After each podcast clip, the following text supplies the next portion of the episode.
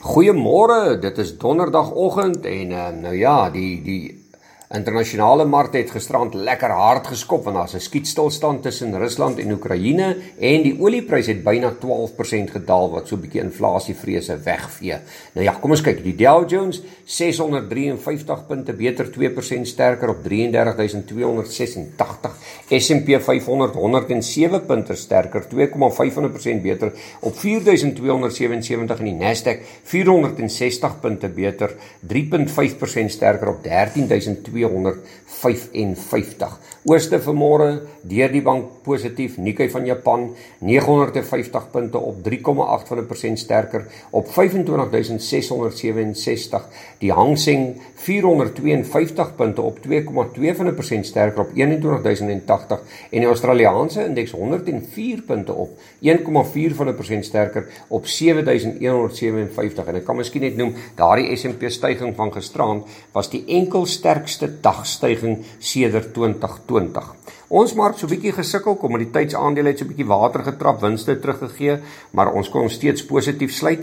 Ehm um, top 40 indeks 182 punte beter, 0,2 van 'n persent sterker op 66485 en die algehele indeks 72685, 0,4 van 'n persent beter, 286 punte beter. Rand vanmôre R15.04 teenoor Amerikaanse dollar was gisterand onder R15, 'n euro R16.62 en 'n Britse pond R19.79. Goud verloor ook so 'n bietjie veld want die vrese is 'n bietjie weg. Vanmôre op 1981 weer onder daai 2000 vlakke in. Silwer weer 25.8, dis af van daai 27 vlakke af en platinum 1090 16 dollar laer en palladium 49 dollar laer op 2900.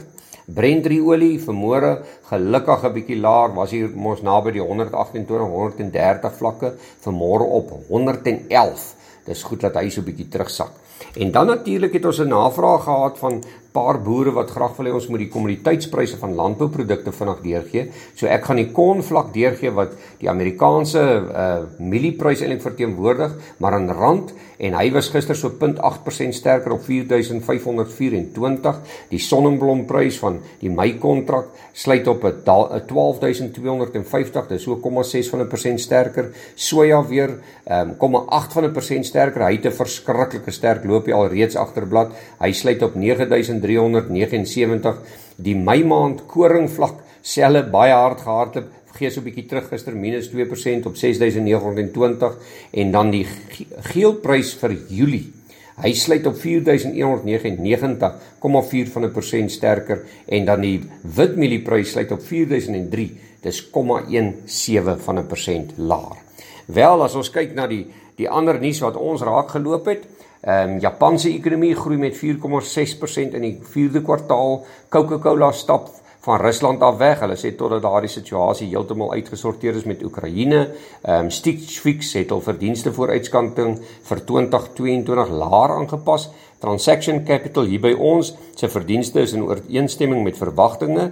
Momentum Metropolitan het 'n 23% daling in verdienste gerapporteer en aan MTN berig groepdata inkomste het met 16% toegeneem.